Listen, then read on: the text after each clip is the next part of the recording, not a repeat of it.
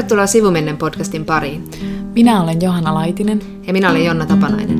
Ja tässä podcastissa me puhumme siitä, mistä ei ole puutetta. Eli hyvistä kirjoista. Hei Johanna, yön pimeyteen. Hello, hello. Taas yön pimeydessä. Jälleen kerran. Niin, me ollaan aina oltu yöeläjiä. Niin ollaan. Mitä sulle kuuluu? Öö, mulle kuuluu, en mä tiedä, mä oon jotenkin niin kuin tosi tavallinen keskivertoihminen, eli mä olen, olen ruvennut tekemään ilmeisesti kevätsiivoista, mitä en tiennyt, että sisälläni on tällainen tarve, mutta näin nyt tapahtui. Mä oon tyhjentänyt mun vaatekaappia ja mä olen havainnut itsessäni tällaisen halun pukeutua pelkästään valkoisiin vaatteisiin. Ahaa, sä olet niin kuin Japanin keisarinna vai mikä se on? Todellakin, ja mä oon niin kuin John Lennon ja Joko Ono ja, ja, ja vaikka ketkä, P. Diddy. Ähm, tota, niin mä en, no siis en tiedä, en tiedä siis mistä tämä tarve tuli, tai siis nyt mä itse asiassa tiedän sen, koska mä rupesin tutkimaan tätä tarpeen taustaa, ja mä törmäsin netissä tämmöiseen artikkelin, jonka on kirjoittanut eräs New York Timesin toimittaja, jonka nimi on jo minulta painunut unholaan. Hän on kirjoittanut tämän esseen siis vuosia sitten.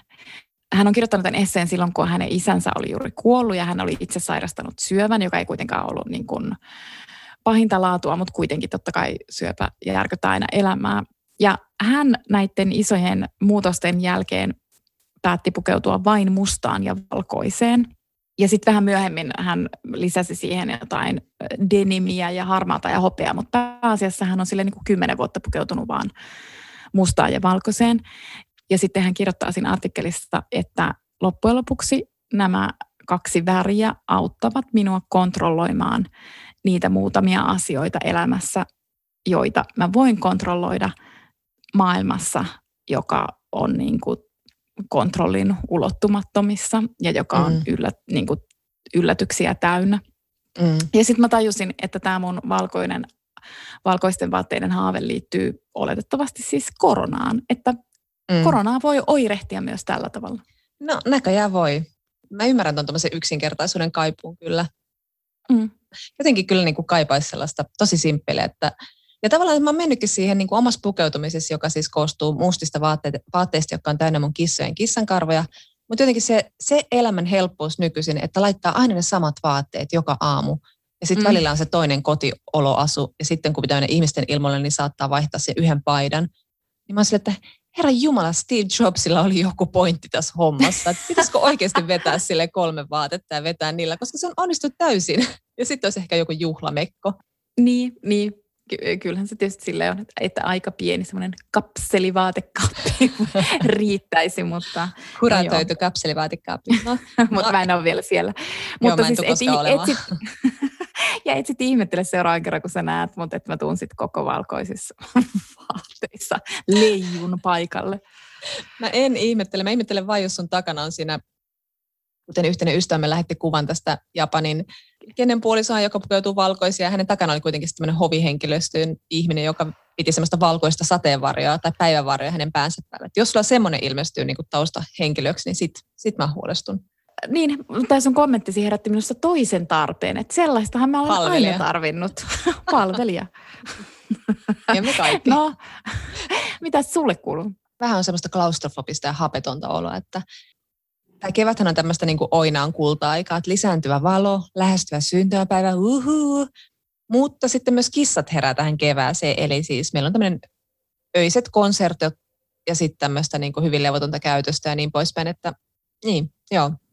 Mun on alkuun pakko tunnustaa sulle jotain, tai siis mä oon tunnustanut tämän sulle jo mutta tota, WhatsAppissa, että voinko kertoa yhden asian. Ja tämä liittyy siis Bruce Springsteenin ja Barack Obaman yhteiseen podcastiin Renegades. Siitä on tullut jo muutama jakso ja mä kuuntelin sen ekan jakson ja mä olin sen jälkeen silleen, että en mä kyllä jaksa kuunnella näitä. Ja siis kyseessä on kaksi lempihenkilöä. Siellä on Bruce, ihana ihana Bruce ja Obama. Sen piti olla niin kuin törkeän ihanaa, mutta en mä, ei se sitten ollutkaan. Ja sulla oli samoja ajatuksia. Kyllä, mäkin heti ryhdyin kuuntelemaan tota, heidän yhteistä podcastia, mutta mä kuuntelin ehkä siis viisi minuuttia tai maksimissaan kymmenen minuuttia. Se oli musta tylsä ja Obama oli ihan super ärsyttävä ja ja ehkä siinä sitten vielä niin häiritsi mua kaikkein eniten, että Obama, joka kuitenkin niin kuin onnistui olemaan todella yllättävän aito, että jos kuitenkin niin kuin ihminen valitaan Yhdysvaltain presidentiksi, niin harvoin me ajatellaan, että hän niin kuin edustaa aitoutta, mutta sehän oli mm. niin kuin hänen kantava teemansa koko vaalikampanjassa ja oikeastaan niin kuin myös osa hänen presidenttikaudestaan, että hän on niin onnistunut aina olemaan jotenkin vilpittömän ja aidon oloinen, mikä on hänen niin menestyksensä salaisuus, niin sitten hän ei kuitenkaan tässä podcastissa onnistu mun mielestä olemaan sitä, vaan hän, hänen niin puheensa kuulostaa ihan tosi, tosi käsikirjoitetulta. Ja musta se on niin tavallaan epäonnistuminen. Siinä on sellaista niin tiettyä semmoista esiintymistä, että Bruce on tosi vilpittömän oloinen ja se kertoo nuoruudestaan ja se puhuu rasismista ja New Jerseystä ja sitä, miten se leikki jotenkin mustien kundien kanssa ja miten se tajus ne rajalinjat yhtäkkiä siinä omassa elämässään. Mutta sitten toi, toi Obama on jotenkin niinku hukassa sen roolinsa kanssa, että, että jotenkin varmaan se rento jutustelu, että sen on niinku vaikea olla. Ja sitten se on vähän semmoinen, että nörtistä on tullut cool, niin sitten se ei oikein niinku tiedä, että miten, miten niinku olla cool, kun kuitenkin on aina ollut nörtti.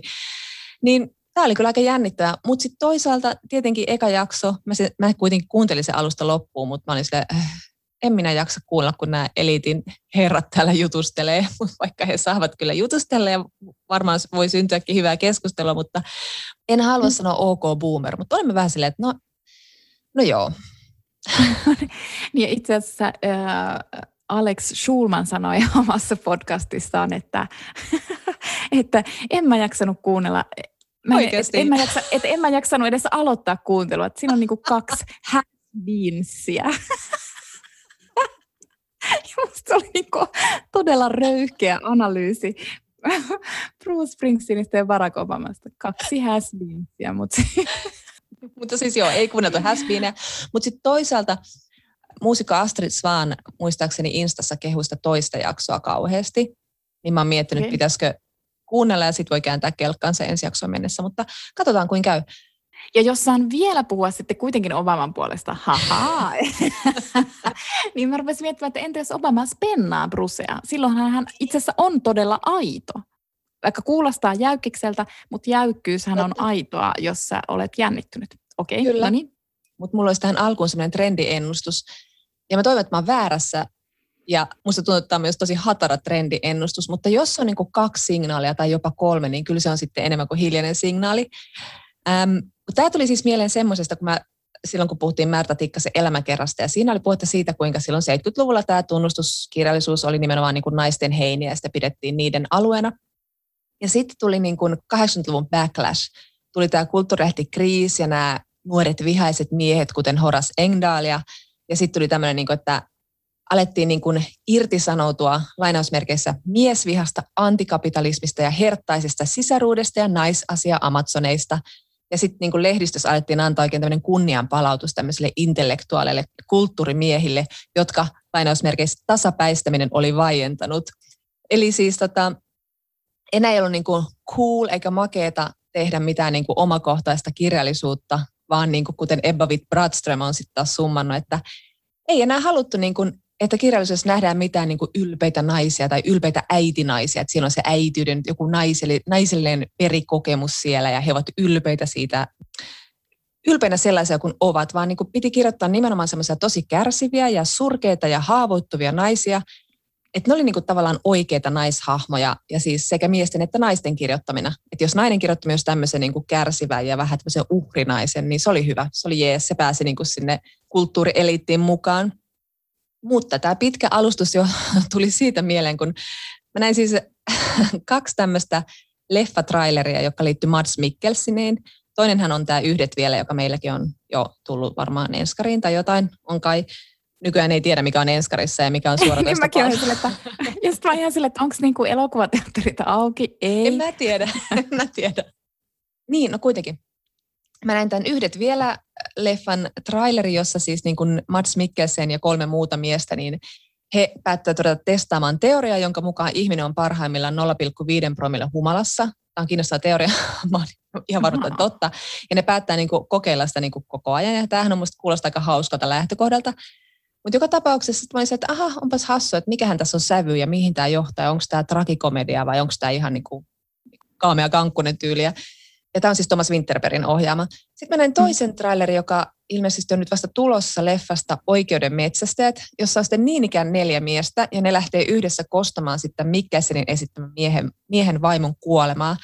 Ja sitten se meno näyttää niin kuin semmoiselta toimintakomedialta, että siinä on niin kuin semmoisia hupaisia mieshahmoja, jotka kilvoittelee sellaisilla mie- miehuuden alueilla ja kuittailee ja niin poispäin.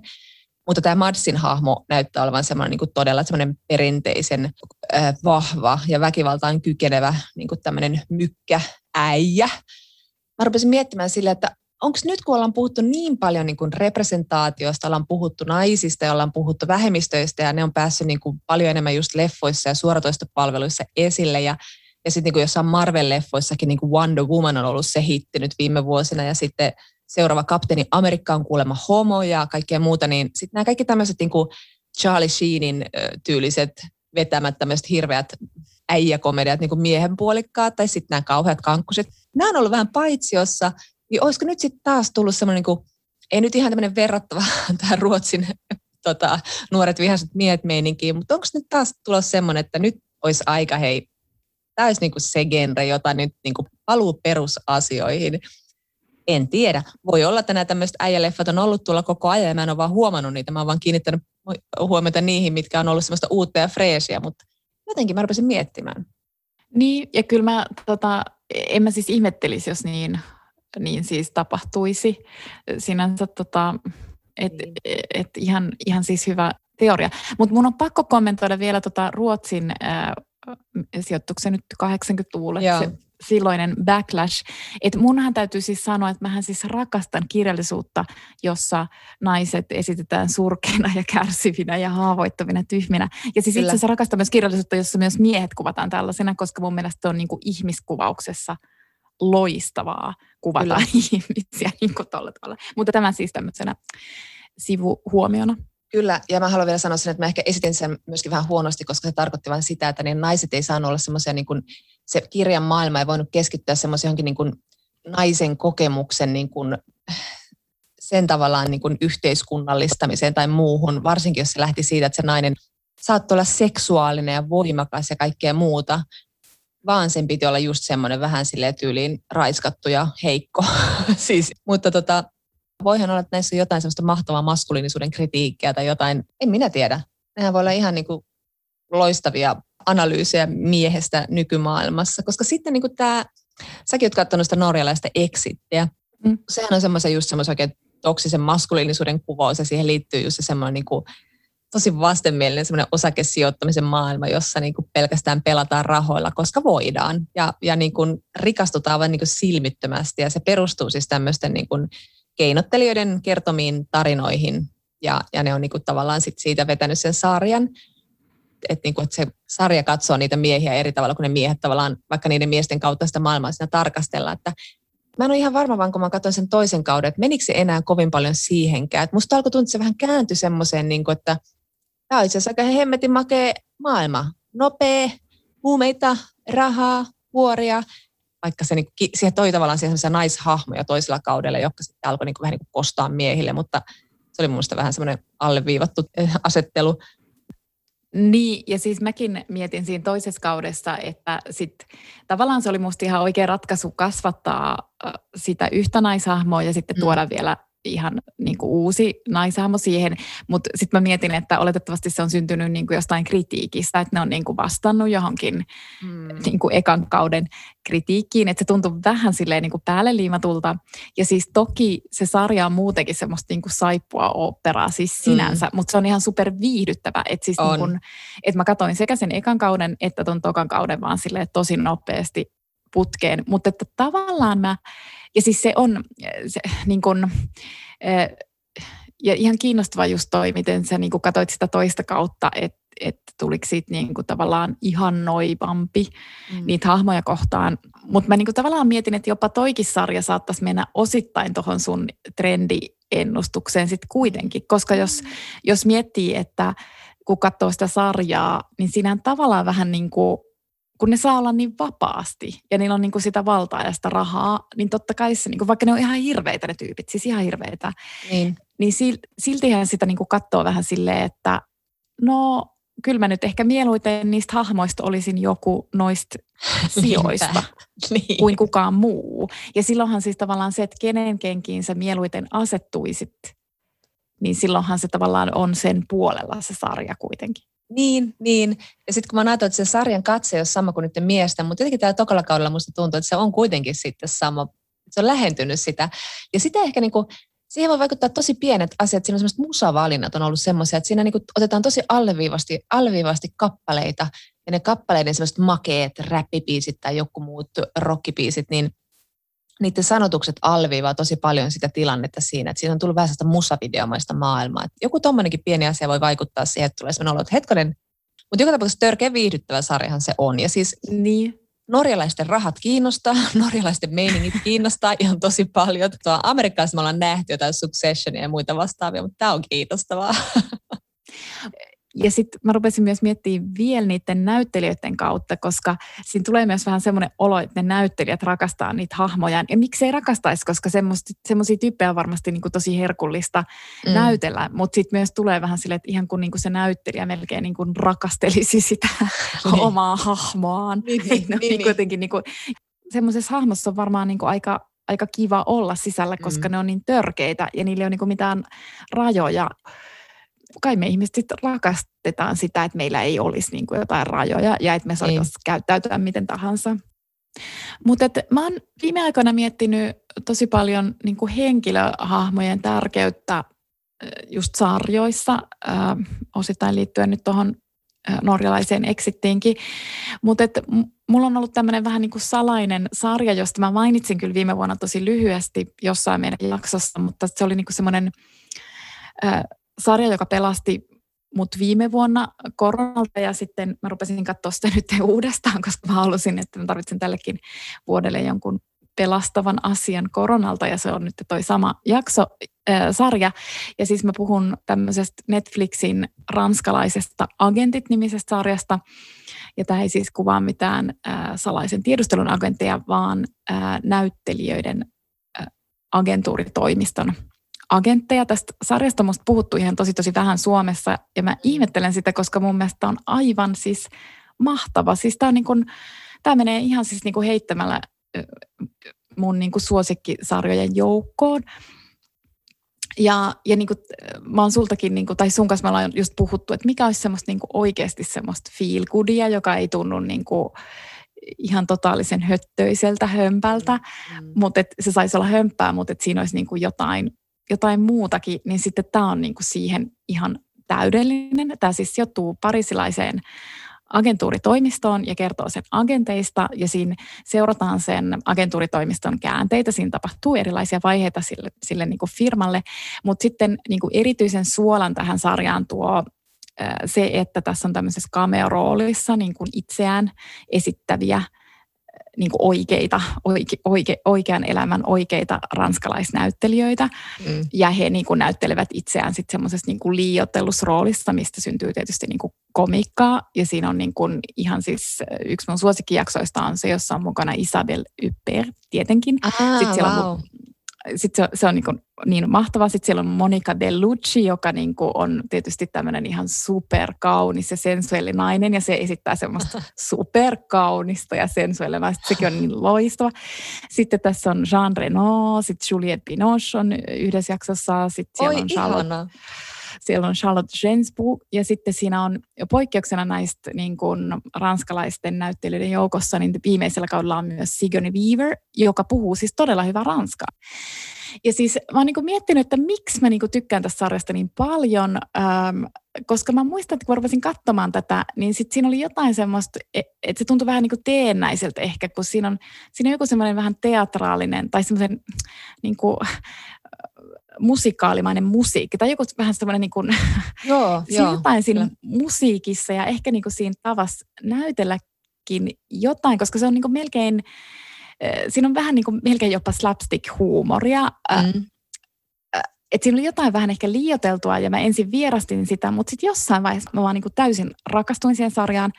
Ja niin kuin mä ajattelen tällä hetkellä, että se perustuu tosi paljon niihin hahmoihin ja sitten tietenkin se perustuu niiden hahmojen takana oleviin näyttelijöihin, että ne on vaan niin kuin ihan loistavia on näyttelijät.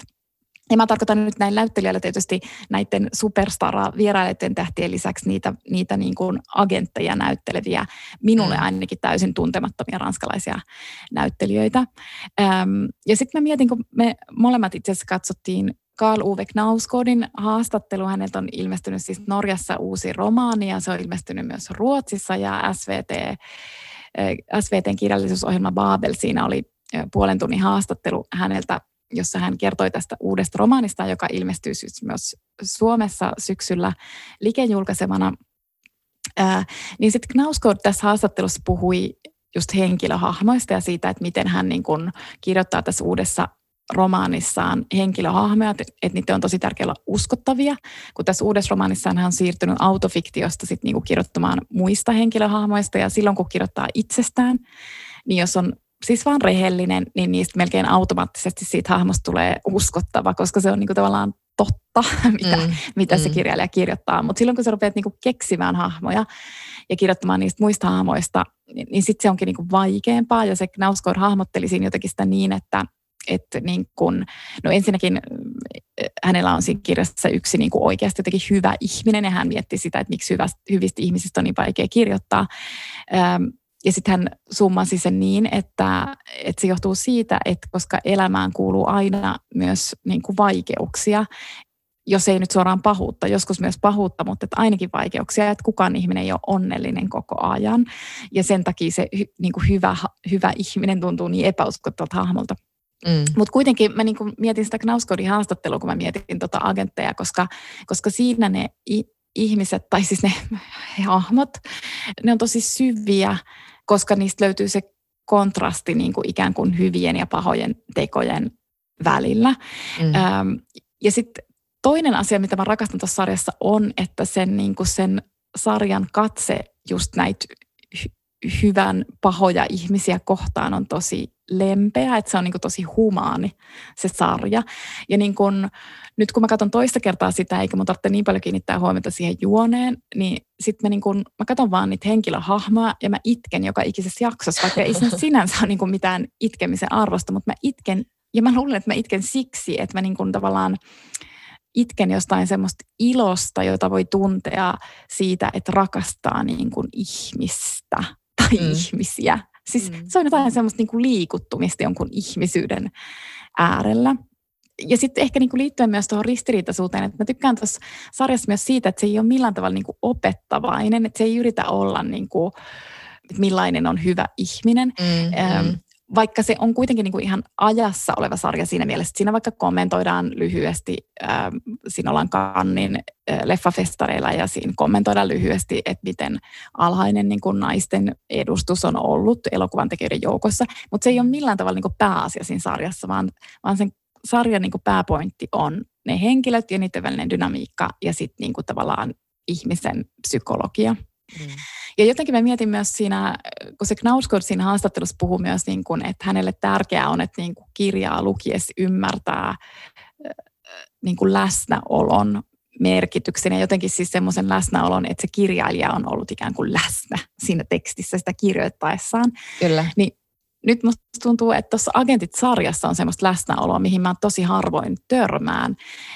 Ja mä en tiedä, korostuuko tämä asia nyt niin kuin korona-aikana, koska niin kuin, niin. nythän kaikki on ollut niin kuin etätöissä. Eli musta niin kuin tuntuu, että mä en edes muista, millaista on normaali toimistoarki niin kuin mm. mun työpaikalla. Mutta se, minkä mä niin kuin muistan, on siis tämä parisilainen fiktiivinen agentuuritoimisto. Mä niin kuin tavallaan osaan sen pohjapiirustuksen ulkoa. Sitten musta tuntuu, että niin kuin ne ne työntekijät on niin kuin mun kollegoita, että ne, niistä on tullut niin kuin ihan siis hirvittävän todellisia mulle. Mm, mm. Mutta sitten mä haluan sanoa vielä yhden asian siitä sarjasta, koska siitä on analysoitu sen, niin kuin, siis tämä sarja on herättänyt niin kuin, hurmosta tyyliin jenkeis. Että tämähän on niin kuin, todella sille jotkut New York Timesin toimittajat ja New Yorkerin toimittajat on tähän niin kuin, ihastuneita. Mutta sitten mä oon kuullut tästä myös semmoisen analyysin, että tämän viehättävyys johtuu myös siitä, että tämä ei ihan noin nuoria. Niin kuin mm. periaatteessa melkein kaikissa muissa niin kuin elokuvissa ja TV-sarjoissa niin ihannoidaan niin kuin nuoruutta. Mm. Mutta siis tässä sarjassa on, siis tässä on myös muutama nuori hahmo, mutta tässä on niin kuin 40, 50, 60, 70 ja niillä kaikilla on elämä ja se tuntuu tosi todentuntuiselta se elämä. Ja se ei niin kuin tavallaan, se ei tunnu siltä, että se on sitten niin kuin ohi, vaan että ne tekee ihan samanlaisia asioita kuin mitä niin kuin kaikki ihmiset kaikenikäisenä tekee, mutta ne tekee ehkä sen sitten niin kuin omalle iälleen myös tyypillisenä, että ne ei myöskään niin kuin yritä tavoitella nuoruutta, vaan ne on tyytyväisiä sen ikäisiä kuin ne on. Ja niillä on niin kuin tapahtumarikasta ja jännittävää. Ja, siis, ja pelkästään se, että se niin kuin ei keskity pelkästään nuoriin tai sen näkökulma ei ole niin kuin nuorten näkökulma, niin se tuntuu niin kuin melkein radikaalilta. Niin, niin. Mä sanon tähän vaan niin kuin ohi tämän itse sun sarja-analyysin, mutta siis mä katsoin nyt tämän dokumentin Yle Areenalta, jossa on siis tämä Nothing Like a Dame, jossa on nämä Dameit, eli siis Maggie Smith ja Judy Dench ja Eileen Atkins ja Joan Plowright.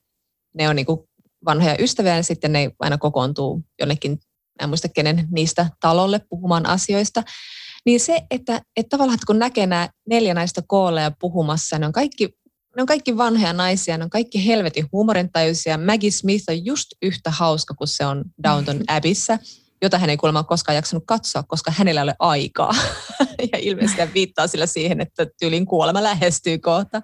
Ja se on aivan helvetin hauska. Sitten mä katson niitä neljä naista, mä että miten tämä voi tuntua aina yhtä sille ravistelevalta sille, että nyt mä taas haittaakaan vanheneminen, kun mä näen nämä naiset. Ja, mutta sen semmoisen näkee sen semmoisen maailman kuvan, jossa voi olla itse vanha, hauska nainen. Ja se tuntuu jotenkin kauhean lohduttavalta. Niinpä. Ja siis mulla on ihan samanlainen tuommoinen sarja on se Shits Creek, joka nyt on, josta on nyt tullut tämmöinen iso juttu sen viimeisimpien kausien jälkeen. Ja mä katsoin sen kanssa ja siitä on tullut semmoinen sarja, että sitten mä kiinnyin niihin ihmisiin ihan niin, niin hirvittävän paljon, että mun oli jotenkin niin kuin vaikea luopua niistä ja se alkoi mennä semmoisen, että mä itkin niitä viimeisiä jaksoja. Mä liikutuin ihan niin kuin todella cheeseissä kohtauksissa. Jossain, äh, oliko se, se oli joku latina media verkkosaitti, mutta siitä oli kirjoitettu, siinä kirjoitti vain hyvin siitä, että, että Schitt's Creek, joka kertoo siis perheestä, joka on ollut vain järjettömän niin törkeä rikas ja sitten menettää kaikki rahansa ja joutuu muuttamaan semmoiseen pikkukaupunkiin, jonka ne on joskus ostanut vitsillä, niin ne pystyy muuttamaan sinne. Sitten asuu semmoisessa läävässä motellissa ja jotenkin yrittää sitten niin kuin tajuta, että ne elää tämmöistä punaniskojen keskellä tämmöistä niin kuin tapiselämää ja me, kaiken menettäneenä. Ja tässä on niin loistavia hahmoja, jos semmoinen niin isä, joka on ollut tämmöinen breadwinner ja sitten äiti, joka on ollut tämmöinen diiva ja sitten tytär, joka on tämmöinen maailmalla pörrännyt influensseri ja, ja sitten poika on panseksuaali, joka pukeutuu vain mustaan ja valkoiseen ja, ja tota, hyvin niin kuin elitistinen galleriatyöntekijä. Sitten nämä tyypit on vaan niin kuin, joka ikinen kausi vaan tekee niistä paljon niin kuin syvällisempiä. Niillä on mahtavat semmoiset taustatarinat, jotka ne on kirjoittanut niille niin mielettömän historian niille jokaiselle hahmolle, että nämä ei ole tullut tyhjästä nämä tyypit tähän, vaan niillä on niin kuin historia. Ja se on semmoinen niin kuin sarja, joka on ollut mulle semmoinen ultimate feel good sarja, joka on niin kuin tehnyt mun olosta niin paljon paremman niin monella tavalla. Ja siinä on tosi lempeä katse. Ja se, mitä tässä nyt tästä latinamediasta piti siterata, niin ne puhuivat siitä, että se on niin kuin tavallaan kuvaa tämmöistä valkoista etuoikeutta, mutta se ei ole semmoinen niin Successionin tyylinen semmoinen, että hyi hitto, tämä on rumaa tämä elämä. Ja nämä ihmiset on vieraantuneita ja sekaisin. Nämäkin on sekaisin, mutta nämä on silti niin kuin tosi sympaattisia, mutta ne on myös ne on myös naurettavia ja niille nauretaan, mutta niille nauretaan aika lempeästi sille, että no toissa nyt on toi etuoikeutettu diiva, joka on sille hädissään, kun sen 20 perukkia roikkuu ei ideaalisissa kosteusolosuhteissa siellä motellin seinällä ja, ja niin poispäin. Ja se on, niin kuin, se on vaan niin lempeä ja sydämeen käyvä maailma, että siitä on niin kuin ihan älyttömän tervehdyttävää katsoa. Että siinä on sulle sitten toinen sarja, jossa olet nyt tuosta agenteista. Ja mä oon nyt siis aloittanut se agentit, että mä oon päässyt siihen tokalle kaudelle, että mä en ole vielä niin kuin päässyt vielä kiintymään niihin, koska se eka kausihan on vähän sellaista, niin kuin Schitt's Creekissä, se eka kausi on ihan niin kuin, mm. ei erityisen hauska. Ne hahmot on jo hyviä siinä, mutta se käsikirjoitus ei ole hauskaa, mutta sen kun sinnittelee ja pääsee tokalle ja kolmannelle kaudelle, niin sitten alkaa ilo. Mutta siinä agentti, mä oon päässyt toiselle kaudelle ja mä huomaan, että mä oon niin alkanut, että siinä on semmoinen imu, että mä haluaisin vaan katsoa sitä nyt ihan koko ajan. Että se oli hyvä suositus kun mä ajattelen, että kun kaikki on vaan niin kuin sekasin. Me kaikki ollaan sekasin sen takia on niin ilahduttava katsoa vaan siis sarjoja, jotka näyttää just sekaisin olevia ihmisiä, siis eri tavalla sekaisin olevia ihmisiä. Ja tässäkin tullaan se Knauskodin haastatteluun, koska se puhuu just siinä siitä, että kuinka kuinka tavalla me kaikki yritetään niin kuin luoda kaaukseen jotain, jotain rakennetta ja meillä on toimintamalleja ja ajatuksia ja sitten me niin kuin jotenkin yritetään niin kuin kontrolloida sitä kaaosta. No, mä voisin nyt vähän tästä Knauskoodin haastattelusta viedä aasinsiltaa meidän jakson kirjaan, eli Saara Turusen järjettömiä asioita romaaniin. Eli siinäkin päähenkilö on aika lailla tämmöinen juuri niin kuin täh, mitä Knauskod kuvaili tässä haastattelussa, eli, eli niin kuin yrittää löytää kontrollia kaaukseen ja eikä pysty päästään sitä kontrollista oikein irti missään vaiheessa. Joo, joo mä niin kuin mietin, että tota, mun muistiinpanossa luki niin kuin tosi isolla sille kontrolli. että se oli niin kuin selkeästi tämän kirjan aihe, tai siis semmoinen aihe, johon mä niin kuin koko ajan niin kuin törmäsin, ja totta kai niin kuin kertoja myös toi sitä selvästi sieltä ilmi, mutta sitten mä myös niin kuin toinen aihe, mitä mä pyörittelin tässä, niin on sitten kuoleman pelko, koska mun mielestä tai siis nämä niin kuin siis liittyvät yhteen ja nämä on jollain tavalla niin kuin toistensa ehkä semmoisia vastavoimia. Mutta ehkä lyhyesti tuosta romaanista, että, että tässä siis tässä romaanissa on nimettömäksi jäävä kertoja ja itse asiassa moni muukin henkilöhahmo jää nimettömäksi. Tämä Tämä on aika pitkä aikajakso, jota tässä kuvataan. Tässä on varmaankin yli kymmenen vuotta arviolta.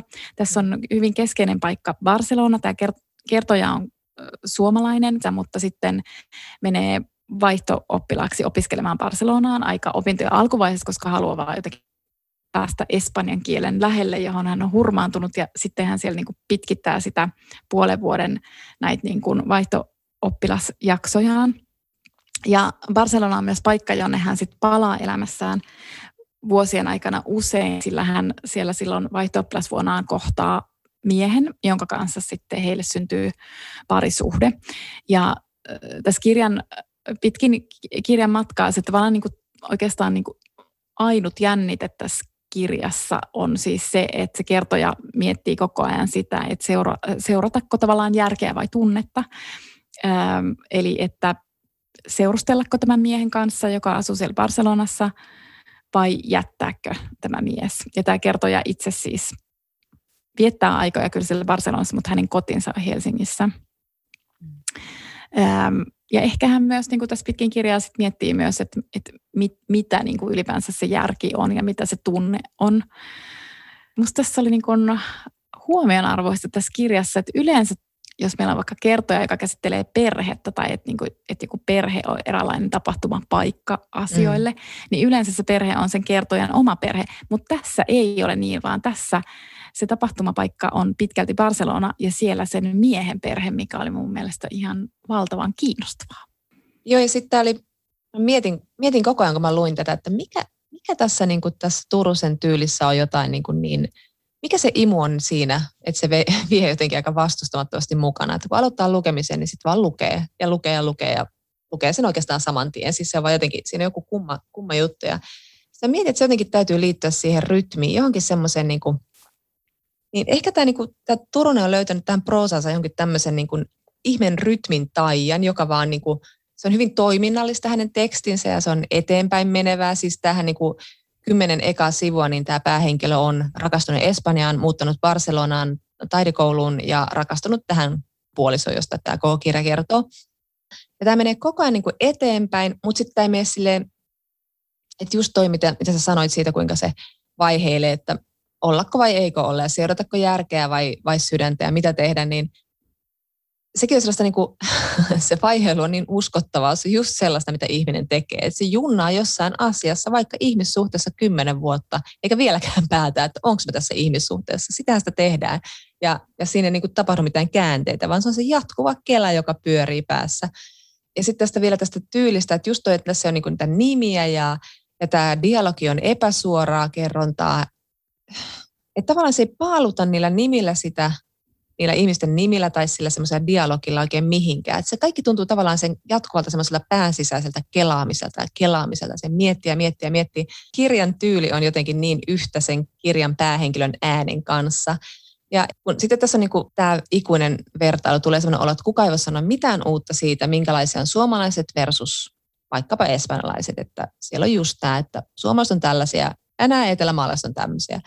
Eikä niin kuin Turunenkaan ehkä sano mitään uutta tästä sinänsä. Hän kyllä sanoo hyvin niin kuin hauskoja ja todella oikean osuvia yksityiskohtia sieltä, mutta mm, että sitten kun se miettii näitä niin kuin just vaikkapa näitä just minkälaisia suomalaiset, minkälaisia, minkälaisia espanjalaiset, niin siinä voisi tulla semmoisia rasittavia tämmöisiä niin kuin hetkiä, kun paikalle astuu kirjailijan ääni, joka kertoo vähän minkälaisia eroja meillä on, vaan ne kaikki tuntuu jotenkin niin luontevasti sen päähenkilön ajatuksilta. Vaikkapa siinä on semmoinen yksi kohtaus, jossa hän on Espanjassa ja sitten hänen paikallinen ystävä soittaa, että hän on kokenut keskenmenon. Ja sitten hän niin pahoittelee siinä puhelimessa ja sanoo, että onpas kauheata. Ja sitten tämän, tämän päähenkilön puoliso sanoo, että no hei, sun pitää mennä sinne tapaamaan sitä sinne sairaalaan. Sitten se olisi, että no ei, ei tietenkään pidä, että Herra Jumala. Ja sitten kertoo, no miksi, miksi sitten muuten soitti sulle? Ja sitten se niinku yrittää uskoa sitä miestä, että okei, no mä menen sinne ja vie sinne jonkun keksipaketin. Ja sitten se tajuaa, että se koko sairaalahuone on täynnä sukua ja ystäviä, jotka on kokoontunut sinne lohduttamaan tätä pariskuntaa, joka on kokenut keskenmenon. Ja, ja sitten se niinku menee sinne paikalle ja, ja ihmettelee sille, että, että se tekee semmoisen huomion, joka ei tule semmoisella niinku kirjailijan luennoivalla äänellä. Päähenkilö sinne miettii ohikiitävän hetken vain, että niin, mä en ole koskaan niin kuullut kenestäkään mun ystävästä tai tuttavasta, joka olisi kokenut keskenmeno, vaikka se on tosi yleistä ja, ja niin poispäin. Ja jatkaa matkaansa. Tämä on koko ajan niin kuin, tavallaan hänen pään sisäinen maailmansa on myös tämän niin kuin, tekstin tyylissä. Long kyllä. story short. Mutta tässä on niin kuin, semmoinen imu, joka pitää otteessa. Että se on niin kuin, kyllä Turusen ihan niin kuin, oma erityislahjansa. Niin, ja sitten mä luulen, että se imu liittyy semmoiseen niin kuin, tavallaan rehellisyyteen. Mm. Tai se liittyy niin kuin, tavallaan siihen uskottavuuteen.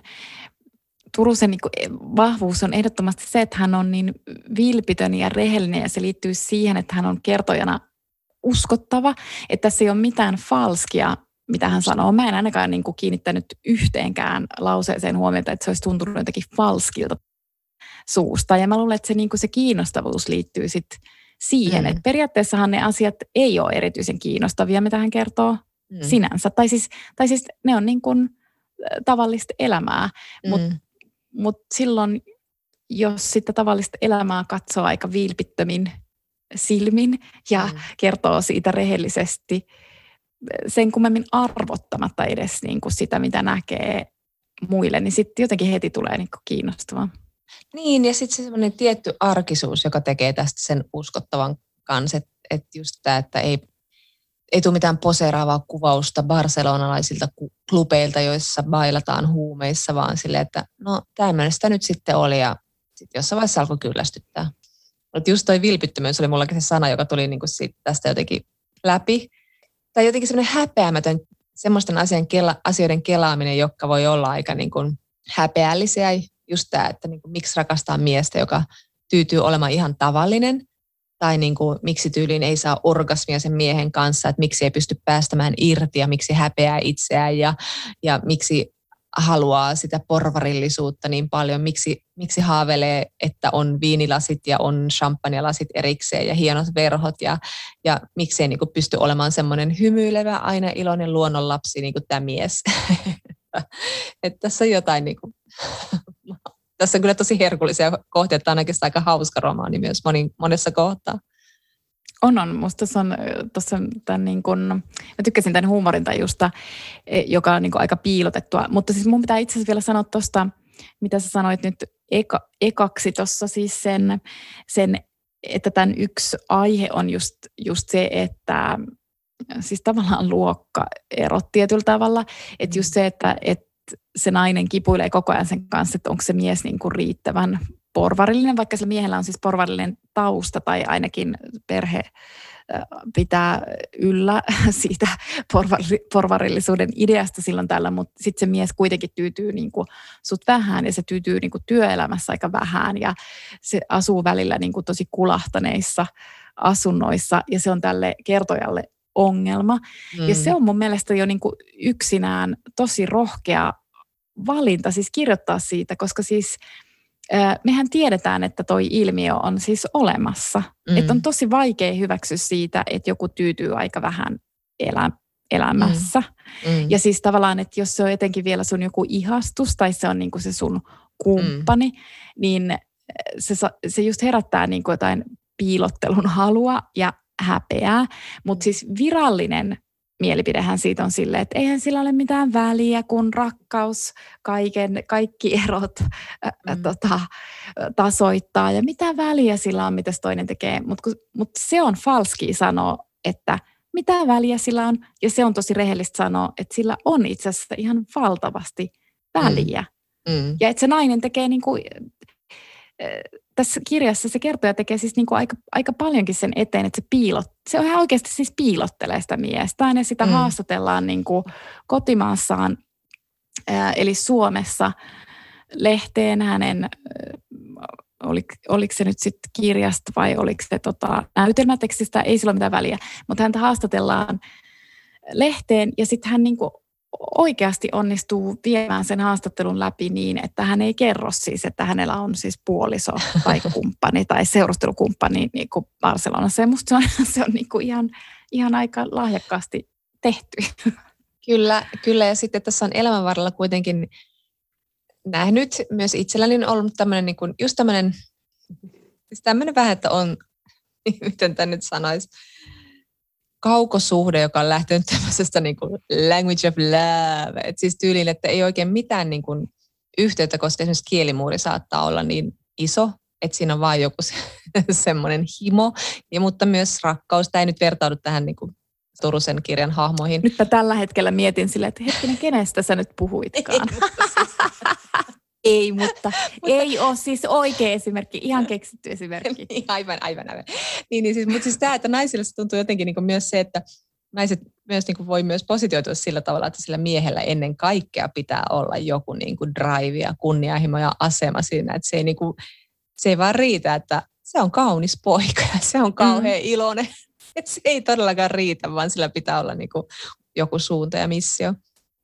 Mutta siis niin. tämä oli, tää oli hauska tämä tää just tämä häpeä. Ja sitten kun se miettii sitä just sitä, että mi, miksi hän haluaa olla tuon ihmisen kanssa, joka tyytyy niin vähän. Mutta vaikka tämä, on niin kun, kirja on tämän päähenkilön päässä koko ajan, niin tämä oli mun hauska, miten niin kuin, mielenkiintoinen kuva piirtyy myös sitä, just niin kuin sanoit, sen miehen perheestä ja sitä miehestä itsestään. Siitä tulee tosi kiinnostava. Siinä on monia eri hahmoja, siinä on vanhemmat eroja, tulee uusia puolisoita ja just toi vanha raha, mutta sitten sitä rahaa ei olekaan. Ja, ja sitten tämän puolison veli sairastui ja niin poispäin. Mutta sitten tämä itse, itse puoliso, tämä mies, niin on tässä vaan mahtavia detaljeja, jotka kuvataan siellä kauhean lakonisesti, että ne päähenkilö alkaa miettiä, että pitäisikö nyt viimeinkin niin kuin yrittää sitoutua tähän ihmiseen ja vaikka ostaa hänen kanssaan niin kuin yhdessä asunto, koska se meinaa joutua niin kuin kadulle sen jostain kämpästä ja sille varaa ostaa mitä tahansa mestaa enää Barcelonasta, niin kuin ei kellään ole nykyisin. Ja sitten he, he tämä mies menee sitten Barcelonassa asuntonäyttöön ja tämä nainen pyytää, että hän videoi sitä asuntoa sieltä niin kuin näytöstä, että se saa jonkun käsityksen, että kannattaako nyt ostaa täältä niin kuin toiselta, toiselta puolta Eurooppaa tätä kämppää. Ja sitten puolissa niin kuin, se zoomaa hätääntyneen näköistä kiinteistövälittäjää, sitten kultakehyksissä olevaa meritaulua, mutta ei esimerkiksi näkymää ikkunasta tai huonejärjestystä. Thanks for nothing. Siellä oli myös se, se yksi siivouskomeroista. Joo, joku siivouskomero, jossa oli joku vedettävä kärry. Se oli kiinnostanut sitä. Sillä niin kuin lapsi. Miksi sä näitä kuvasit, kun järjestelmän suomalainen hiki pinnassa odottaa sille, minkälainen on pohja? Joo, sitten sit mä niinku oikein mietin silleen, että ja mä nyt kysyn sulta, kun mä en löytänyt vastausta. Eli mitä aikuisuus on? Siis tämä tuli mulle tämä kysymys vaan niin kuin toistuun päässä, kun mä luin tätä kirjaa, koska niin, tässähän on niin. Niin kysymys tavallaan siitä, että, että sitten tämä kertoja niin kuin hakee sitä aikuisuutta, niin kuin me kaikki haetaan tietysti mm. iässä sitä aikuisuutta. Ja, ja, tota, ja sitten kun sitä ei niin kuin tavoita ja sitä ei niin kuin ymmärrä edes, että mitä se niin kuin sisäisesti on, se mm. aikuisuus. Mm. Ja kun se ei niin kuin sisäisenä todellisuutena kun tuntuu, että mä oon ihan samanlainen kuin mä olin viisivuotiaana, niin mm. et kun sitä ei löydä sieltä sisältä, niin sit sitä rupeaa hakemaan ulkoa. Ja sitä niin kuin ajattelee ikään kuin toisen katseen kautta. Ja Just sen näin. takia ehkä sit niin kuin ripustautuu semmoisiin ulkoisiin merkkeihin, että pitää olla just niin kuin pitää olla ne verhot ja jotkut sisustustyynyt sohvalla ja pitää käydä sienessä ja, ja mm. pitää olla tietynlainen asunto. Ja sitten kun, ja sitten kun se mies tosissaan siellä Barcelonassa tyytyy niin vähän, että siinä vaiheessa kun se vuokrankorotuksen takia on joutumassa semmoisesta ihan siis kivasta asunnosta pois, niin sitten se on silleen, että hän haluaa muuttaa kollektiiviin, mutta sitten tämä kertoja on, minkä ymmärrän tosi hyvin silleen, että ei kun nyt et ihan oikeasti muuta. että siis, että me ollaan aikuisia ja mä niin kuin, että siis ei käy. ja se on jotenkin silleen niin kuin, tosi hauskaa, mutta, kun siinä, mutta siinä on niin kuin, tosi isosta asiasta kysymys silleen, että mitä se aikuisuus siis niin kuin loppujen mm. lopuksi niin kuin, on e, ja erityisesti mitä se on sisäisesti, koska en mä niinku ymmärrä, mitä se on. Et mä oon niinku yli nelikymppinen, enkä mä niinku vieläkään silleen, että et mikä musta tekee niinku aikuisen, jos unohdetaan niinku nämä ulkoiset merkit. Just niin, ja musta on ihan hyvin sanottu, että sitä katsoo niinku, että nyt mä oon aikuinen varmaan, koska jos mua katsoisi nyt jonkun ulkopuolisin silmin, niin kyllä tämä näyttää ihan aikuisen touhulta. Sitten on kyllä itse vaan sätkiä ja räpiköi eteenpäin ja yrittää feikata parhaansa mukaan. Mutta joo, tosissaan mä haluaisin vielä mennä tähän, ähm, tähän tota kuolemanpelkojuttuun, kun siis tässä, tässä on niin selkeästi se kontrollin mm. äh, tarve, että tätä kertoja niin kun, tosi mone, monessa eri asiassa, tosi monella eri elämän alueella, niin ä, ä, hän on siis kontrolli-ihminen. Mm.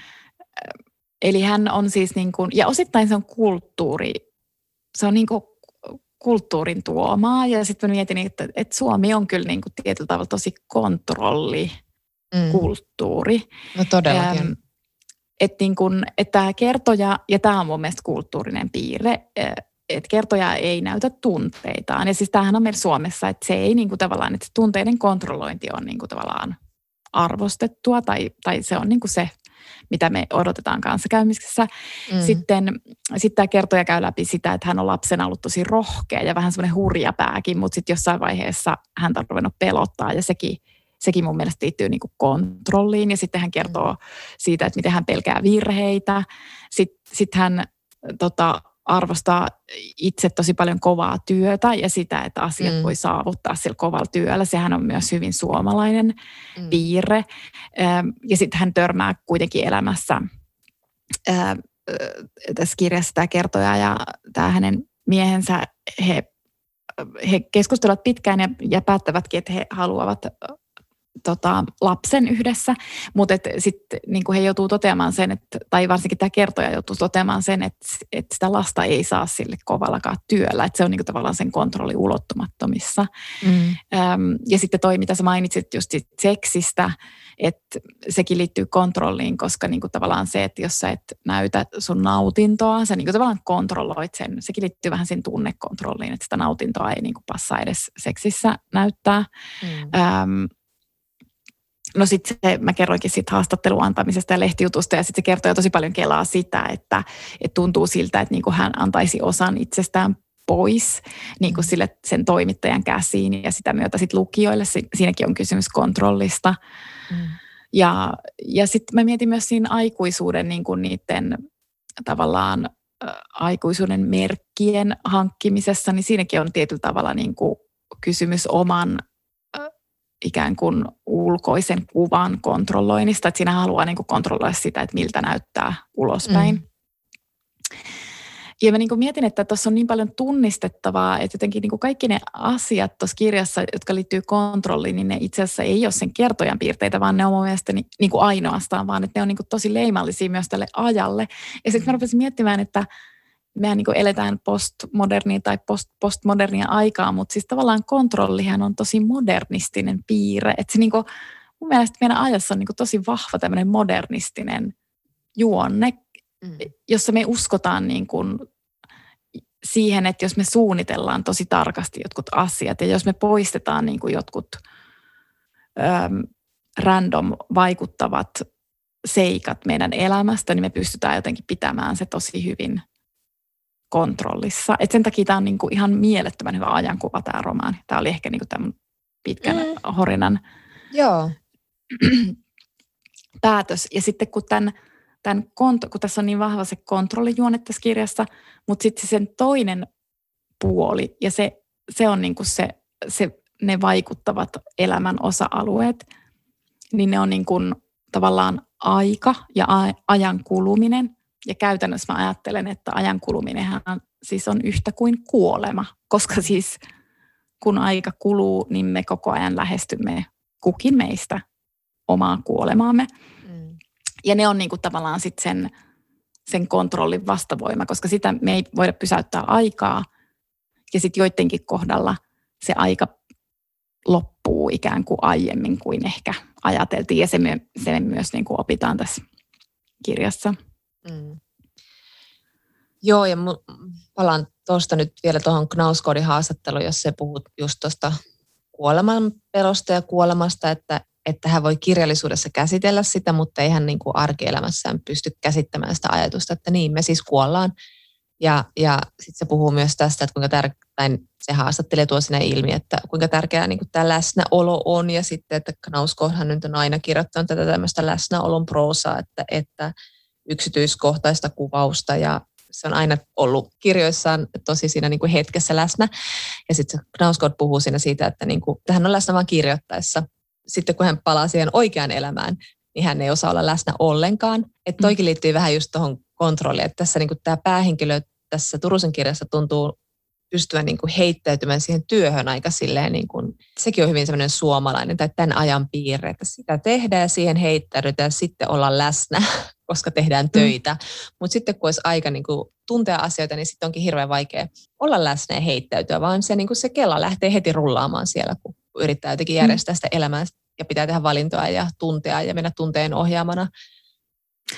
Ja jotenkin mä vielä mietin tuota Knauskodin haastattelua ja just tuota kuolemakohtaa, että siinä, siinä haastattelussa mä just jotenkin niin kuin moneen kertaan kelasin just sitä kuolema, kuolemakohtaa, koska ja tämä on niin banaalia ja tämä on niin tyhmä tämä ajatus, minkä se Knauskod esittää siinä, mm. mutta se on, niin kuin, se on tavallaan niin kuin se ajatus, joka on niin kuin se kaikkein suurin ajatus. Siis tavallaan se Knauskod siis sanoo vaan sen, että se ajatus kuolemasta on täysin käsittämätön meille.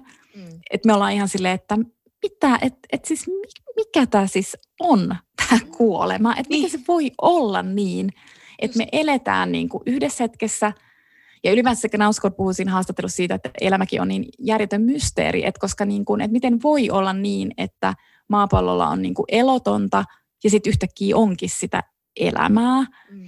Ja sitten niin kun, ja sit, että se selittää siinä haastattelussa, miten se niin kuin tutkii jotain evoluutiobiologiaa ja se yrittää niin kuin päästä tieteen avulla käsiksi tähän mysteeriin. Mutta mitä enemmän se lukee, niin sitä mystisemmäksi se elämä muuttuu. Ja sitten mm. Knausgård sanoi siinä haastattelussa, että ja sitten me kuolemme.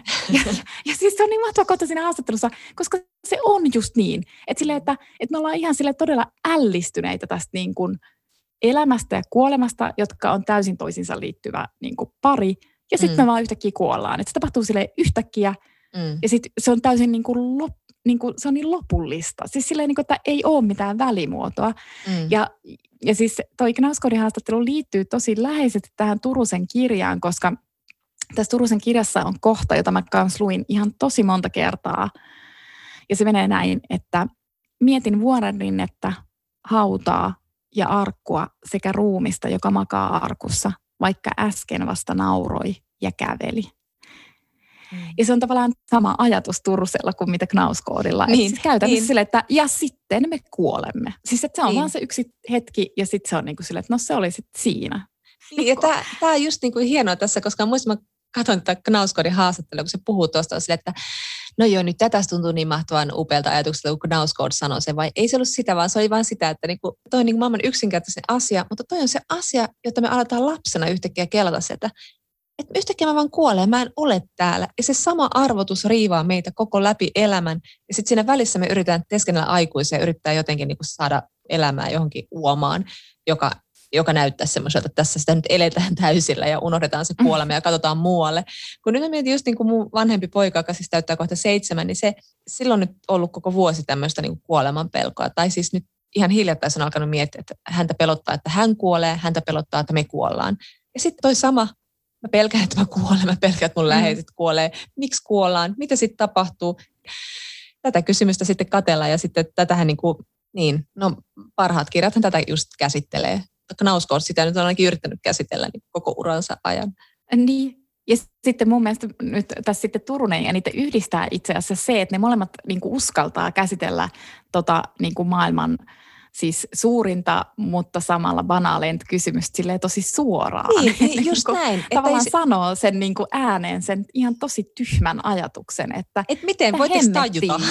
niin, niin, että miten tämä voi olla niin kuin näin. Niin.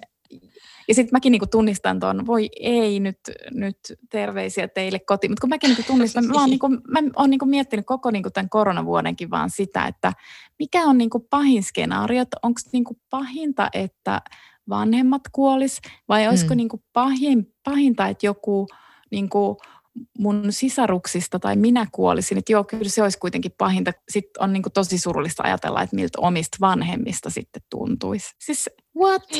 Että niin. tämä Kela tässä pyörii. No mutta sitten tässä Turusen romanissa mä niin kuin mietin myös sitä, että kun tämä käsittelee just niin kuin sitä rakkautta ja sitten tämä käsittelee niin kuin myös sitä pohdintaa sit lasten, lapsen hankinnasta, niin mä ajattelen, että nehän on niin kuin tavallaan kaksi vastausta mm. kuolevan pelkoon. Tai silleen mä niin kuin jotenkin ajattelen, että, että ehkä rakkaus niin kuin No tavallaan se tuo elämän merkityksen, mutta se tavallaan myös ehkä muuttaa ajankulun kokemusta, ainakin silloin, jos on tosi rakastunut. Ei se ehkä sen jälkeen sitten enää. Mutta kuitenkin, että siinä on niin jotain, eh, jotain semmoista, ja sitten Turunenkin kirjoittaa tosi itse, että rakkaus on yksin jäämisen pelkoa. Ja sitten mä niin mietin, että niin, ja onko se sitten vielä sen lisäksi myös niin kuin kuoleman pelon selättämistä. Ja sitten mä mietin myös lapsista, että sehän on niin kuin tavallaan, että sähän niin kuin siinä ikään kuin kumoat sitä mm. kuolemaa. Niin, jollain tavalla, äh. mutta sitten se tavallaan tulee jotenkin kernaisvaikutuksena se kuoleman pelko, koska sitten tavallaan panokset lisääntyy ja pelko niin, kasvaa. Niin. Ja sit, mutta siis tietenkin siinä on se, sit sitä paetaan sillä. Niin ja siis toki, siis toi on tosi, tosi hyvä lisäys, koska niin mä itsekin ajattelen, että sitten kuitenkin niin kuin sekä rakkaus että lapsen hankkiminen hän vaatii ihan mieletöntä rohkeutta ja musta tuntuu, että mä itse olen niin kuin ollut molempiin niin kuin liian pelkuri, että mä en, mm. niinku, niin, mä en niin. Niinku pysty siihen, koska sitten kuitenkin, että sen kuoleman pelo ikään kuin voittaa sit olemalla niinku ihan todella rohkea. Ja mä niin. en ole niin rohkea. Tai sitten se on just vain sitä niinku elämän kontrollointia, elämän aikuisuutta, että tehdään niitä valintoja, joita oletetaan tekevän. Ja koko ajan tämä päähenkilö tässä Turusenkin kirjassa miettii, että niin, no, että se on ihan samanlaista vaiheilua kuin se miehen suhteen, että haluaako hän lapsen ja miksi hän haluaa lapsen, jos haluaa oishan se kiva vai oisko. Että sekin on vähän semmoinen, että se kuuluu siihen elämän vaiheeseen miettiä sitä lasta. Ja sitten on tosi vaikea erottaa, että mikä on se halu ja mikä on se normi. Mutta niin, mikä nyt, mitä nyt pystyy erottamaan mistään normista milloinkaan, mutta mm. mutta sitten mä mietin myös semmoista, kun mä kiinnitin huomiota, että tässä kirjassa toi Turunen kirjoittaa tosi paljon niin kuin luonnosta, tai siis niin paljon kuin siitä voi kirjoittaa siis kaupungissa, kun tämä on tässä ollaan tosi paljon kaupungissa, tässä käydään myös niin kuin maalla. Mutta sitten mä mietin, että onko niin kuin luonnokin yksi keino häivyttää kuoleman pelkoa, kun sitten tuossa jossain kohtaa toi Turunen kirjoittaa jotenkin, jotenkin sille, tai ei ole suora sitaatti, mutta jotain, että, että luonto on niin kuin jotain, mikä oli ihmisille itsestään selvää joskus aiemmin, mm. mutta jota me nyt niin kuin kaivataan, koska me ollaan ikään kuin etäännytty siitä. Niin, ja sitten mä mietin myös tätä viherkasvitematiikkaa, joka tuli myös esille tuossa sivuhenkilössä, kun hänellä olisi tyyli yksi viherkasvi, joka siellä toisessa huoneessa, joku, mä en nyt muista tarkkaan, mutta jotenkin semmoinen vähän, vähän epäonninen suhta, suhde siihen yhteen viherkasviin. Voi olla, että muistan nyt väärin, mutta joka tapauksessa nyt tässä on myös paljon tätä, että hän yrittää ja menestyksekkäästi siis hoivaakin näitä, näitä viherkasveja sitten kuitenkin siellä Barcelonan auringon alla, että siellä ne jotenkin kukoistaa. Että tota, Ehkä tässä jotain vertauskuvallisuutta sitten. Ehkä sitten, koska Kiinan ruusun nuppu tippui Helsingin asunnossa lattialle ennen Juuri näin. avautumistaan. Että onko se sitten se rakkaus kuitenkin? Koska muu, kyllä mulle tuli, kun mä luin tämän kirjan, ja mä oon ajatellut näin pitkäänkin, että kun siis tavallaan niin kuin feministisessä keskustelussahan on, ja ihan syystä myös niin kuin kritisoitu siis parisuhdetta ja avioliittoa ja niin kuin, ää, niin edelleen. Ja sitten mm. niin kuin, muistetaan aina muistuttaa, että, että elämässä parisuhde ei ole maailman tärkein asia. Ja edelleen sanon, että ihan syystä semmoista keskustelua käydään. Mutta sitten mä kuitenkin olin silleen, että, mutta että ehkä parisuuden rakkaus on sitten kuitenkin maailman tärkein asia. Tai siis tavallaan Sori, mä nauran tämän. Niin, mutta kun siis tavallaan, että eihän se niinku, kun ihmiset kaipaa sitä niin hirvittävästi, Mm, niin niin on se hupaisaa tietysti se. Ei se ole huppaisaa. no okei. Okay. Joo, mutta siis tota, niin. No mutta siis sinänsä ihan kiva, että on romaani, joka saa ajattelemaan näinkin, että oisko. Tämä on ihan radikaali ajatus meidän podcastin historian ajassa. Että Niin, kyllä. Pitää Se on- uskaltaa mennä ajatuksissa uusille urille. näin on. Ja tässä vaiheessa voidaankin ruveta niinku kieltämään kaikki, mitä ollaan aikaisemmin sanottu. No se tietenkin, minähän käännän takin aina, kun mahdollista. Valkoisen takin. Mutta nyt täytyy lopettaa, koska nyt me ollaan puhuttu jo aika kauan. Oi, oi. Oido. Oido. Ensi kertaan. Kiitos, että kuuntelitte. Moi moi. moi. moi.